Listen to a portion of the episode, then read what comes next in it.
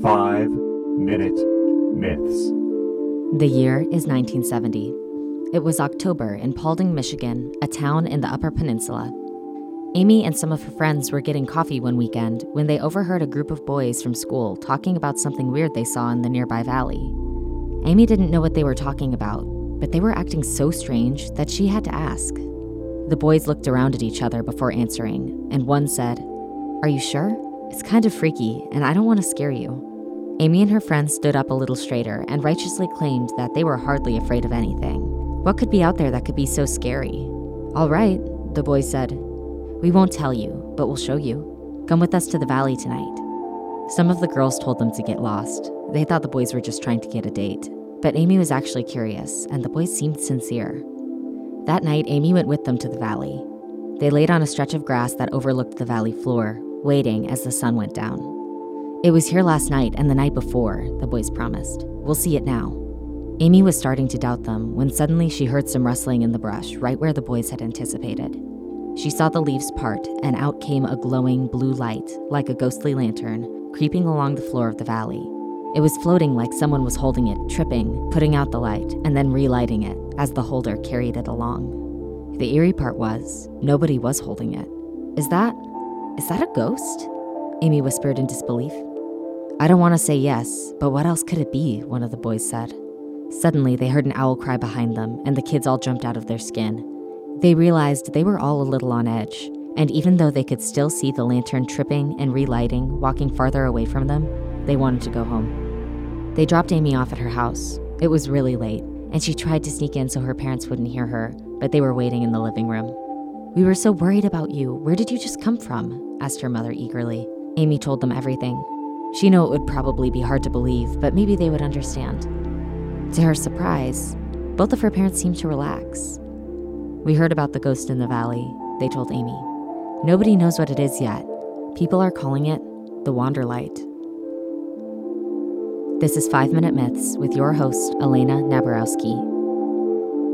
The Wanderlight was first seen in 1966 by a group of teenagers in Paulding, Michigan, in the Upper Peninsula. They reported it to the police, who went to the scene and saw the lights for themselves. Soon, everyone knew it was there, and it could be witnessed almost every night, but nobody knew what it was. What they saw was a blue green ball of light, disappearing and reappearing throughout the valley. It was about the size of a softball, but not perfectly round. Some people said it looked like a lantern, others saw wings in the shape and called it a fairy. One of its most popular names throughout cultures is the will o wisps. This creature pervades human civilizations, appearing all around the United States from the UP to Texas, Thailand, Scotland, Ireland, and Norway. Naturally, regional folklore has sought to explain these mysterious beings and figure out why they haunt their particular neighborhoods. Like I mentioned earlier, some people call it a fairy, but fairies in other countries are not the nice Tinkerbell sort that Americans think of.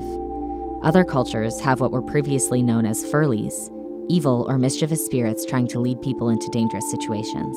If someone traveling at night followed these wanderlights, they might find themselves terribly lost and unable to find their way home. In Paulding, Michigan, they have some specific ideas for what the ghost might have been doing when it died. The first legend says that it was a railroad worker hurt by a train in the valley. He wanders around every night, still doing his job.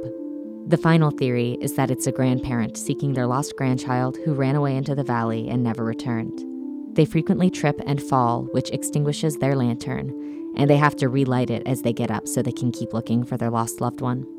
Scientists have examined this phenomenon, wondering if there could be a natural explanation to this supernatural experience.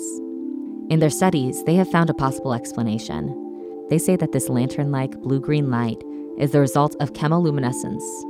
This means, as biological organisms decay in places like valleys or swamps, they release phosphine and methane, which oxidize in their new environment, causing them to glow. Once the oxidation reaction is finished, the chemicals stop glowing. This release of gas, the gas's oxidation, and the completion of the reaction make it look like the lantern is being lit and extinguished as something stumbles through the valley. These wander lights certainly exist, but is the scientific explanation the entire story? Is there a reason most human civilizations perceive them as negative? Maybe it's the decay that they find around the wisps, assuming that the wisps cause the decay, all we know is that they're real, and we can guess that we probably shouldn't follow them. This has been 5 Minute Myths with your host, Elena Nabarowski, on Radio Free Hillsdale 101.7 FM.